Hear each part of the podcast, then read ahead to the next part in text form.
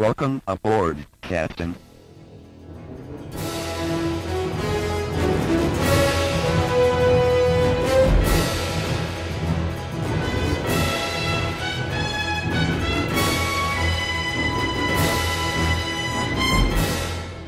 Welcome back to the Star Trek Minute, the semi daily podcast where we analyze and discuss Star Trek III The Search for Spock, one minute at a time. I'm one of your co hosts, Chris LaSalle. That would make me your other co host, David Stoker. Hey, Dave. Chris, Welcome back. we are once more into the breach of bad acting. Oh, Sorry, I'm, critic. I'm being a little bit critical of some people. Man. All right, well let's let's let's dive in. Right, we're talking about minute 23 of the search for Spock today.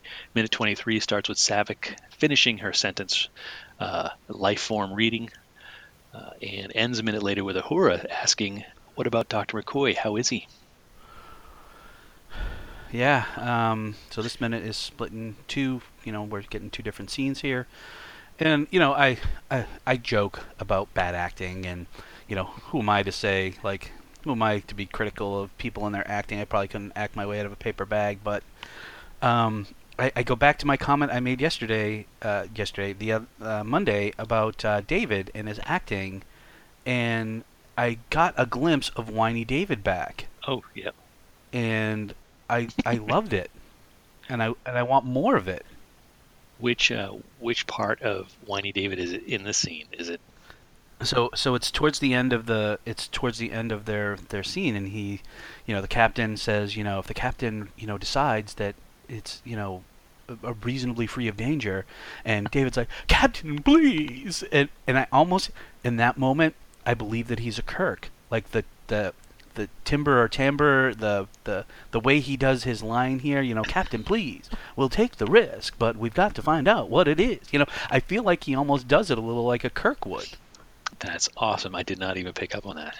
And another thing we mentioned uh, on Monday of m- my overall comments about Robin Curtis is now that I see her in this minute, um, I, I'm going to definitely raise her up a little bit, um, in particularly to, towards emotion.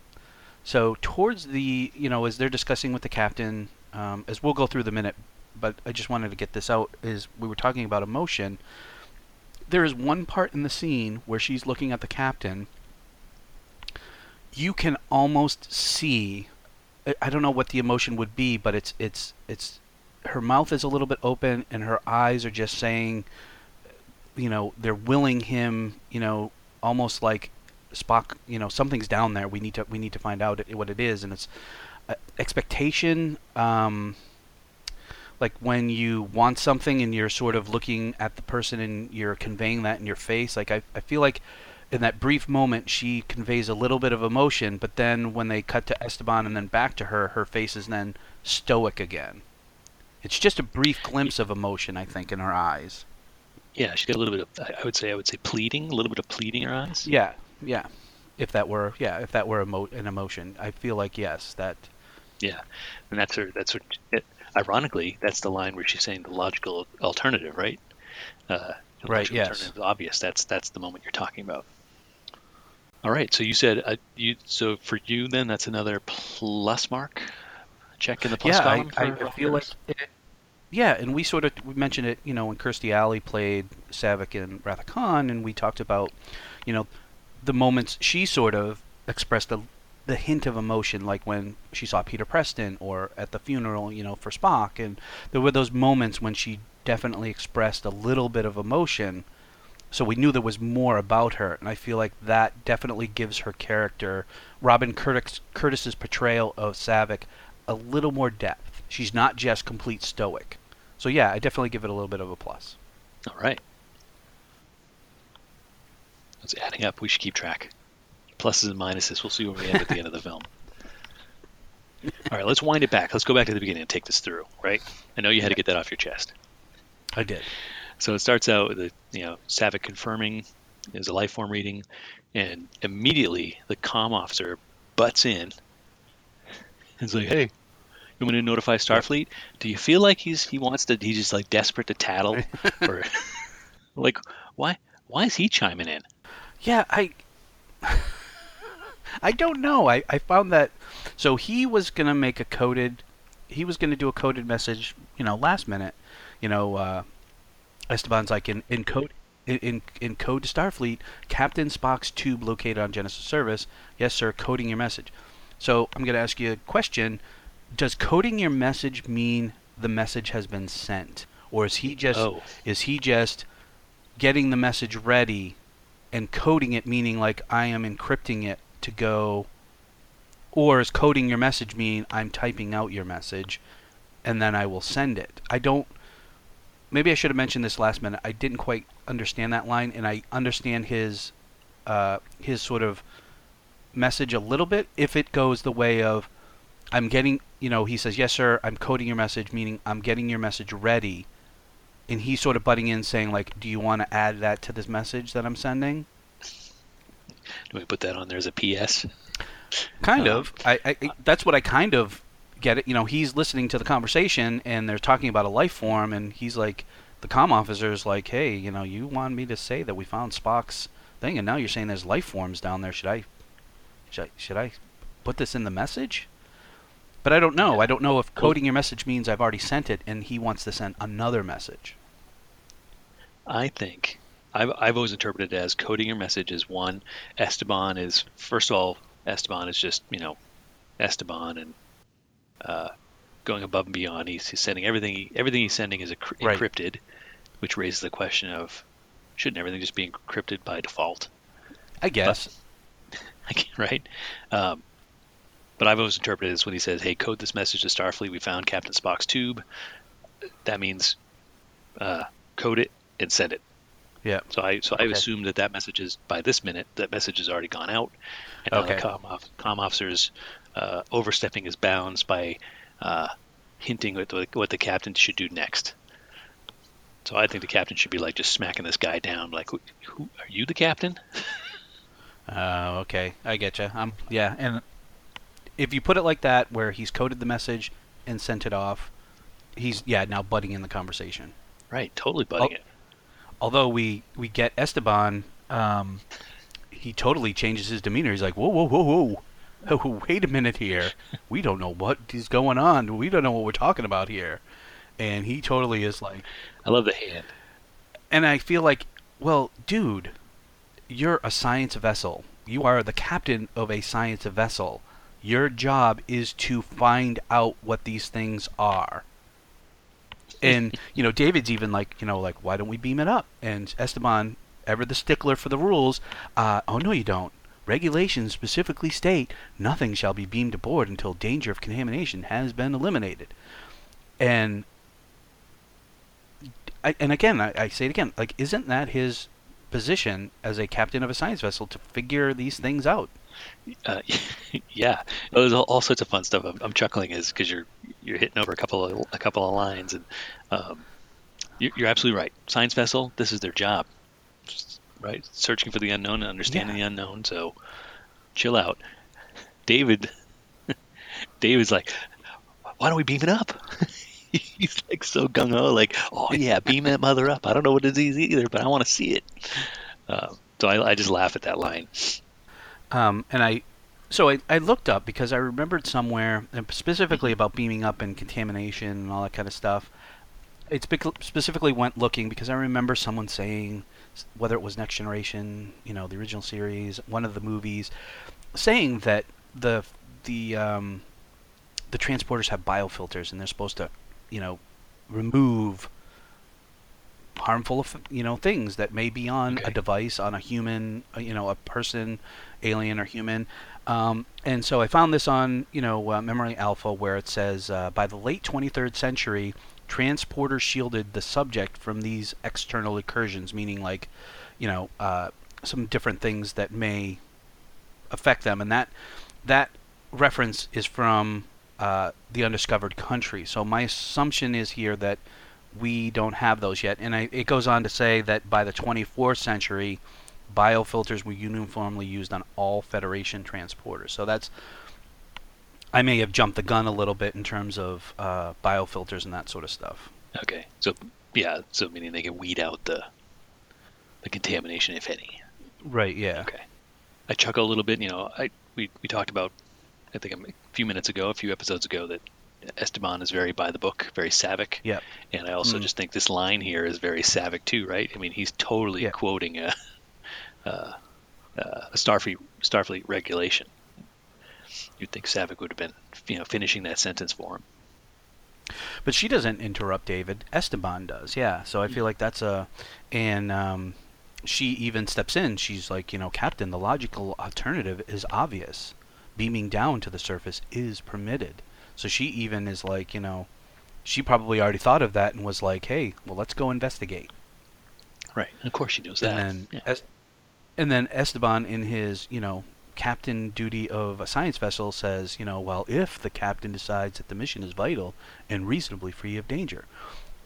Right. Again, I feel like as a science, you, you're going to be in all kinds of danger, whether whether you're on a, you know, a exploration ship, a battleship, you know, a science vessel. There's going to be danger, and as a science vessel, your job is to seek answers to questions and this is a big big mystery because David's like there shouldn't be any animal life forms down there and there's an animal life form down there so we need to go and explore and I think Saavik is com- perfectly right about you know wanting to beam down there Sure. I wonder what Kirk would have done in this situation. I find Esteban is very. Um, he, he doesn't have an internal monologue at all, right? He's saying all of the things he's Mm. thinking out loud. like, Yeah. well, regulations state this, and you know, I got to make sure it's reasonably free of danger. And you know, I, I think if this scenario had been presented to Kirk, he would have silently brooded for a moment, right? Thought about it, and then made a decision. Of course, we don't know what the decision is. We don't get to find out in this minute what the decision is. Um, do you feel like Este- Esteban is um what's the word I'm looking for here he doesn't want to be on a science vessel doesn't want to be on a science vessel, meaning he's looking for action. I don't know, but he's like, you know, he's like, yes, if the captain decides that the mission is vital and reasonably free of danger. And I go back to my whole like, well, this is your job, dude. Like, I, I would he be better served being like an administration back at Starfleet Command? Like, he's obviously likes to. He, he he loves to quote the regulation. He's definitely by the book. So Yeah, I would say there's a little bit of. It's going to be too strong of a word. A little bit of cowardice in him. He seems he's, he's Mm. reluctant. Clearly, he's reluctant. that's the word I was looking Yeah. for. Cowardice. Yes, that that's when he says the yes if the captain decides that the mission is vital. Like I almost feel like he's like, I, I don't I don't want to get involved with this. I don't want to be here. Right. Yeah, I, I know we're being pretty harsh on Esteban, but yeah, he's just not giving us anything to really hold on to and hug. You're just like, ugh, this guy's a make a decision, man, or get into it. Exactly. He's not into it. It's his planet. It's David's planet. Uh, true, Right. it is David's planet, as he as he said to him. It's your it's your show. So, Right. um, and then we get the captain. Please, we'll take the risk, but we've got to find out what it is. And Saavik jumps in and says, "Or who?"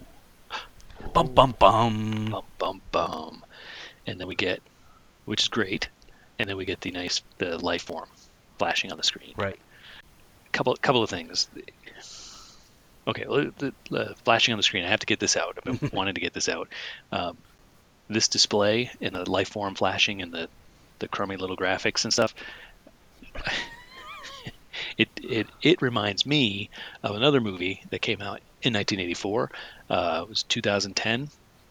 the the well, I guess it's 2010: A Space Odyssey, but the year we made contact, the sequel to 2001, and that's one of my my favorite movies. It's I, I don't know where it is in my rankings, but it's one of my favorites, and I love the I love films where we have alien contact in some semi-realistic way, and but uh, I'm gonna go ahead and spoil the movie.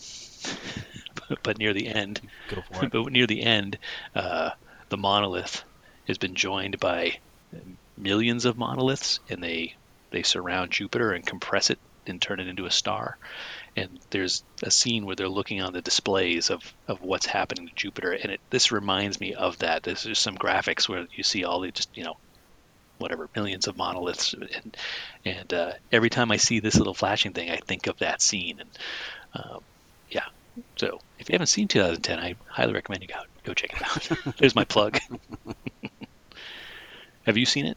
So your plug was uh, spoiling the movie. Well, not necessarily. It, I'm, I know. yeah, I feel bad. No, I'm not gonna feel bad. That movie is thirty something years old. Spoiler alert! Spoiler alert! For a 30 year old movie. Yeah, how does that work? When does it spoil? Yeah, yeah, When it's a spoiler, no longer a spoiler. yeah. When is that? Is it is it a, is it a, a month after the movie comes out? A year? It's got to be after a year. You're you're you're allowed to say anything. I'm sure. So this was so my other comment about this last moment here with Saavik saying or who. And so this was originally I think we talked about this was originally the first scene in the film. Right. So so now that we've gotten through it, is this an awesome opener to a film or is it better suited for where they put it, which is you know 20 minutes in? Um. Because the bum bum bum is So we're we're 23 minutes into the movie, and I feel like if we saw this at the beginning of the movie, you basically give the movie away. well yeah I mean that's and that's kind of where I was going too is like uh, okay that's Spock right? Spock's alive. And I feel like He must be alive. and again, I feel like going into this movie, um, you know, this the title "Search for Spock" could have been. And I don't know if we've discussed like the title of the movie, maybe a little bit, like the alternate titles. I think one of them was Star Trek Genesis, and I feel like the, you know, obviously we're going in a little bit of a tangent here. That the the title of the movie could go a couple of different ways. One, the the you know the traditional search for Spock, they're actually going to go and look for Spock, or the existential, you know, they're going to go and look for Spock and his way of life and you know how he was, not necessarily him, the person, but him, the larger than life character. You know, the search for God, the search for, you know, in this case, the search for Spock. I'm not saying Spock's God, but I think you get what I'm saying. Yeah. Um, The search for Spock in all our hearts. Yes, right. And I feel like this, if this had started the movie within the first two minutes, you would have been like, oh my god, they're, you know, they just gave it away. They gave away that, that they found Spock and they're looking for Spock. I, I feel like sort of, I'm not saying burying it, but putting it 22 minutes in, 22, 23 minutes in, I feel like they kept a little bit of that suspense from you know, now you're sort of like, oh, you know, now there's a there's a life form. Oh, there's more to it. McCoy was acting funny. You know, now I'm sort of putting things together a little bit, and I'm maybe getting uh, where this movie's going. Yeah, right, exactly. Yeah, you're starting to, the, the pieces are starting to take shape. Right. Is that even a, that's, I don't know if that's even a phrase. No, no, I, I but yes, I, I know what you're saying. Yeah, you're starting to start to put two and two together, as it were. So, I, to answer your question, I feel like this would have been a bad opening for this particular movie with where it's going and how we already ha- are influenced by the title. I feel like we would have been spoiled, you know, and maybe people, you know, if they want to post in the Federation, do, do you how do you feel about that? Do you feel like this would have been a good opener? Would this have been too much of a spoiler? Or did you believe in Star Trek 3 The Search for Spock it was a, you know, I was going into this movie knowing that they were going to find and resurrect Spock. Like and I don't remember 100% with certainty. I can't say that I remember saying like, "Oh, they're going to get Spock back." no, yeah, I think I think it was just more like, ooh, maybe they're going to get Spock back. How how are they going to do it? I'm in, I'm into it. I'm into the journey. How? Okay, well, moving from there then. What I found interesting is so if you if you if this was the opener, then the next, and I'm I'm using the comic adapt, adaptation right now, Right. not the novelization, because there's so much other stuff going on in the novelization. But in the comic adaptation, we go right from this scene to uh, Kirk on the bridge doing his captain's log Yep. and saying, you know, all the cadets have left and blah blah blah. Um, so that's a you know kind of a, a good transition from ooh what's going on you know bum bum bum to the melancholy that Kirk's feeling. But what I found interesting is the way they they re-edited it and put it back together is that it's it's still cutting back to Kirk and Yeah. melancholy. Now he's now we're we're we're in Kirk back in Kirk's apartment Yep. and Kirk's giving a toast to absent friends. Yeah, the tone has shifted. Yeah, a little bit from, yeah, from I, I guess a little bit of hope, you know, and, and even Saavik, you know, when she says "or who," there's a little bit of hope in that face. It, there's a little bit of hope in her, like "or who," For So we go from that, go from that to yeah, you know, a, a total sh- tonal shift to, you know, absent friends, and you know they're they're, you know, Sulu immediately is like Admiral, what's going to happen to the Enterprise? I mean, that's such a downer. You know, they th- we we've now plummet we're we're going downward in terms of emotion here. And you know, Admiral, what's going to happen to the Enterprise? And uh, you know, Kirk sort of just coming out and saying like she's going to be dis- decommissioned I know. Boom. They just slap it at us. just just right out there. I don't know. I, I guess I would be melancholy too. I would be down if I knew that the ship that I spent many years on, you know, saving lives, the Federation is gonna not be there anymore. I know, yeah, well, I guess dec- I was gonna say, you'd think at the very least they'd put it in a museum or something, but yeah, decommissioned, I guess, doesn't mean they're necessarily gonna take it apart, but maybe it's gonna be in a True. Yeah. I mean, they could they could salvage parts, you know, from you know, take a nacelle off here, Right. warp core there. junk it. But no, Junk but it. to your point though, this ship has saved the galaxy how many timeless, how many times? You know, how many, how many episodes of the original series were there? Seventy yeah. something. It's done a lot of good. You, I would think they weren't just necessarily going to just take it apart and throw it away, right? It should be memorialized in some way. Right. I would think so, but who knows in the 23rd century? So we're back in Kirk's apartment, and I was doing a little sn- snooping here, just uh, Yeah. like, oh, is this the same same set that we uh, that we know and love from Khan? And as far as I can tell, everything is the same. I, I went back and looked, and the backdrop uh, of San Francisco, it's uh, San Francisco Bay, um, which was a painting, um, that looks the same. The um, the other apartment building, I guess, or the other building Yeah. uh, kind of in the in the foreground is the same. Except the elevator Um, moves and the lights flash. That was that was my note. too, was uh, uh, that elevator moving? Uh, looks like the Barbie Dream House elevator because it, like it like stutters on the way down. You can always picture the guy, you know, just uh, off screen with a string trying to get it to go up and down. It totally does not look like an elevator. It totally uh, that is bad. Uh, but yeah, that, that once I, once I once I uh, saw that, I'm like, oh, that's cool. It's an elevator. I'm like, oh god, that is a terrible elevator. So uh, you know, check off. Uh, first, I get we gotta.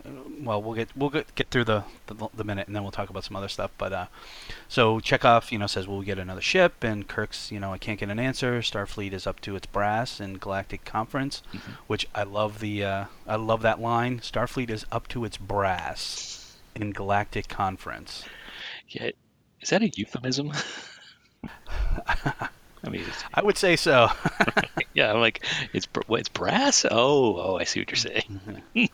uh, so and then uh, no one has time for those who stand and wait. Hmm. and which I find, you know, uh, it's a curious line, but I feel like it's a good one um, because obviously they're standing and waiting.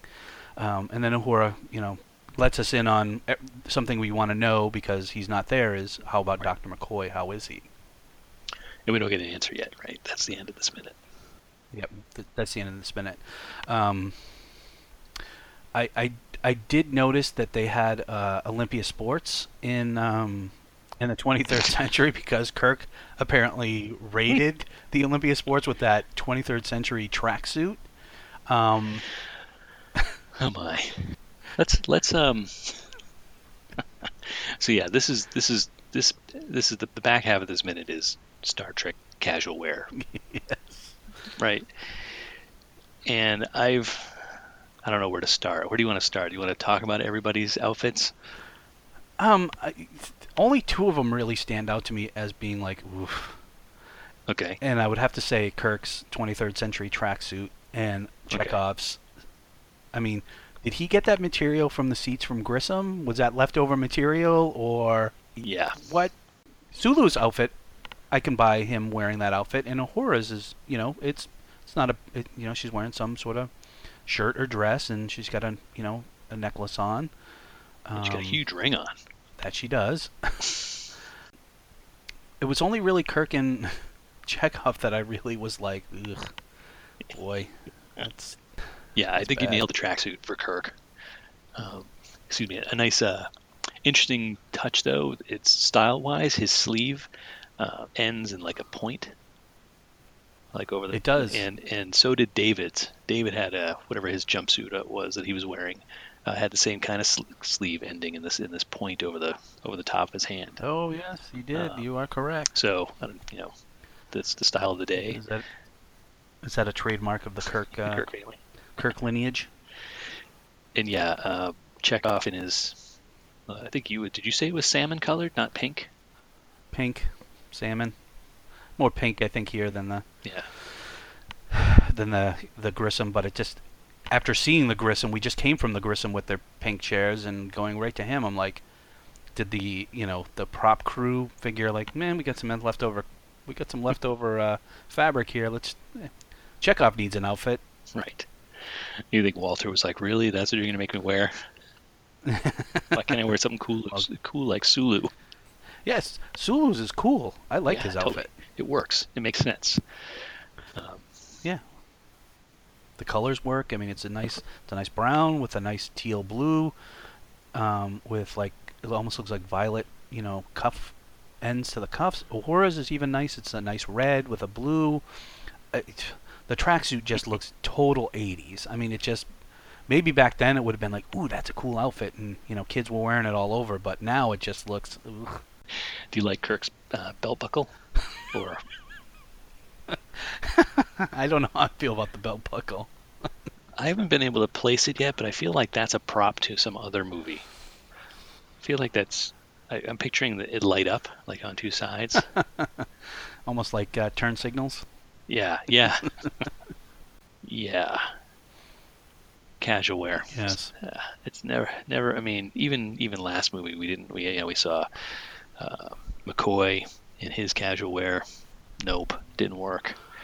Uh, Yeah, they just haven't gotten 23rd century normal outfits. I mean, we even saw a little bit in um, when the Enterprise pulls in, and they're sort of in the lounge, you know, with uh, Commander Mhm. Rand, not Rand there, and we saw some of the outfits there, and they they just they did uniforms well.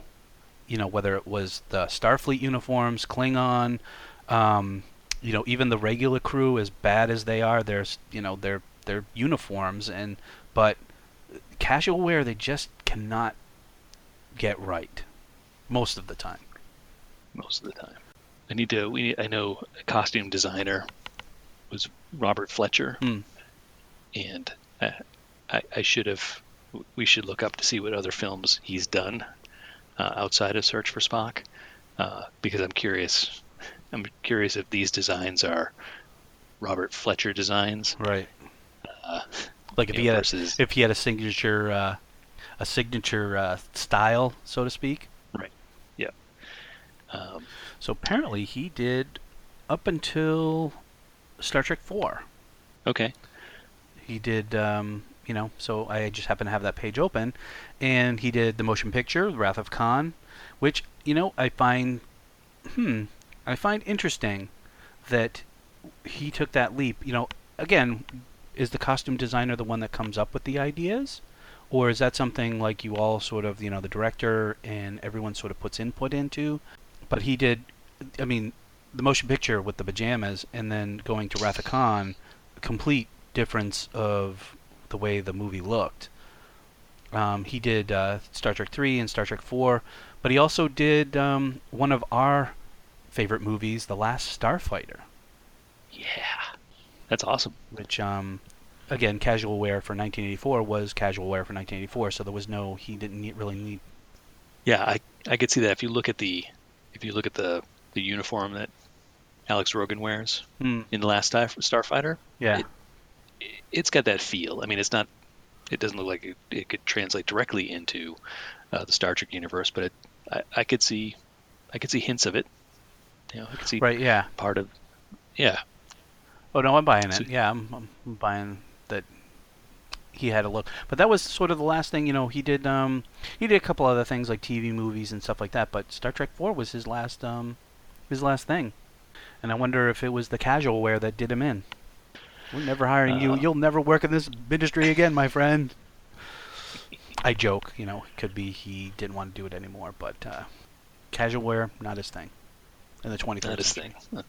Sorry, sorry, Robert Fletcher. We do like the uniforms, though. So A plus for you on those, Robert. Absolutely. We're getting back to casual wear and casual drinking.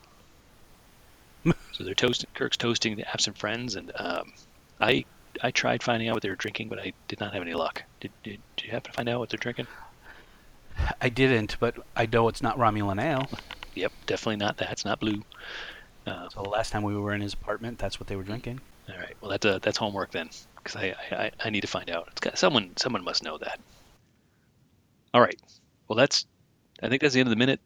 That's what yeah, I I am out of notes at that point. Is it was really more the uh, the casual wear and you know there's a certain there's a certain uh, eye rolling that goes with it, but also uh, I, I I I I love it in some way. you know what I mean? It's like a love hate thing. Yep. Um, and uh, it's funny you pointed out uh, pointing out Kirk's tracksuit. That's never the one I focused on. Oh, really? Who was the one you Yeah. focused on the most? I've always focused on McCoy's in Wrath of and Chekov's in this one. Yeah. And you know, we didn't really talk about too much about Uhura's you know jewelry and stuff. She's very very elaborate with her jewelry. Oh, yeah. Um, and I was Earrings wondering, in the necklace. Yeah. Yeah, yeah, it definitely has. She's she's in her backstory. She's she was I don't know what country she was born in, but she was born in Africa. We just don't know which country. So, you know, I think clearly she's she's going for that vibe between the you know the, the prints on her sleeves of her costume to the to the Right. jewelry. I'm getting that vibe. So clearly she's you know she's at home. Yeah. Oh, yeah. All right. Well, that was all I had. So I'm done. I'm done talking about this minute. As am I. All right. Well, let's wrap it up here then. We'll call it a day. Fantastic. Fantastic. All right. Well, folks, we'll be back again on Friday. Uh, in the meantime, if you want to go uh, check us out online, uh, you can uh, join the conversation. Love to hear your thoughts on costumes and casual wear in the Star, Star Trek universe. Not just this film. There's tons of examples in all the other ones. Um, so if you can find us at the Star Trek Minute Listener Federation on Facebook, you can join that up, uh, join the, join that group, and and uh, uh, let us know your thoughts. We'd love to hear from you. And we'll be back again on Friday with minute 24 of the Search for Spock here at the Star Trek Minute. Bye now. Bye.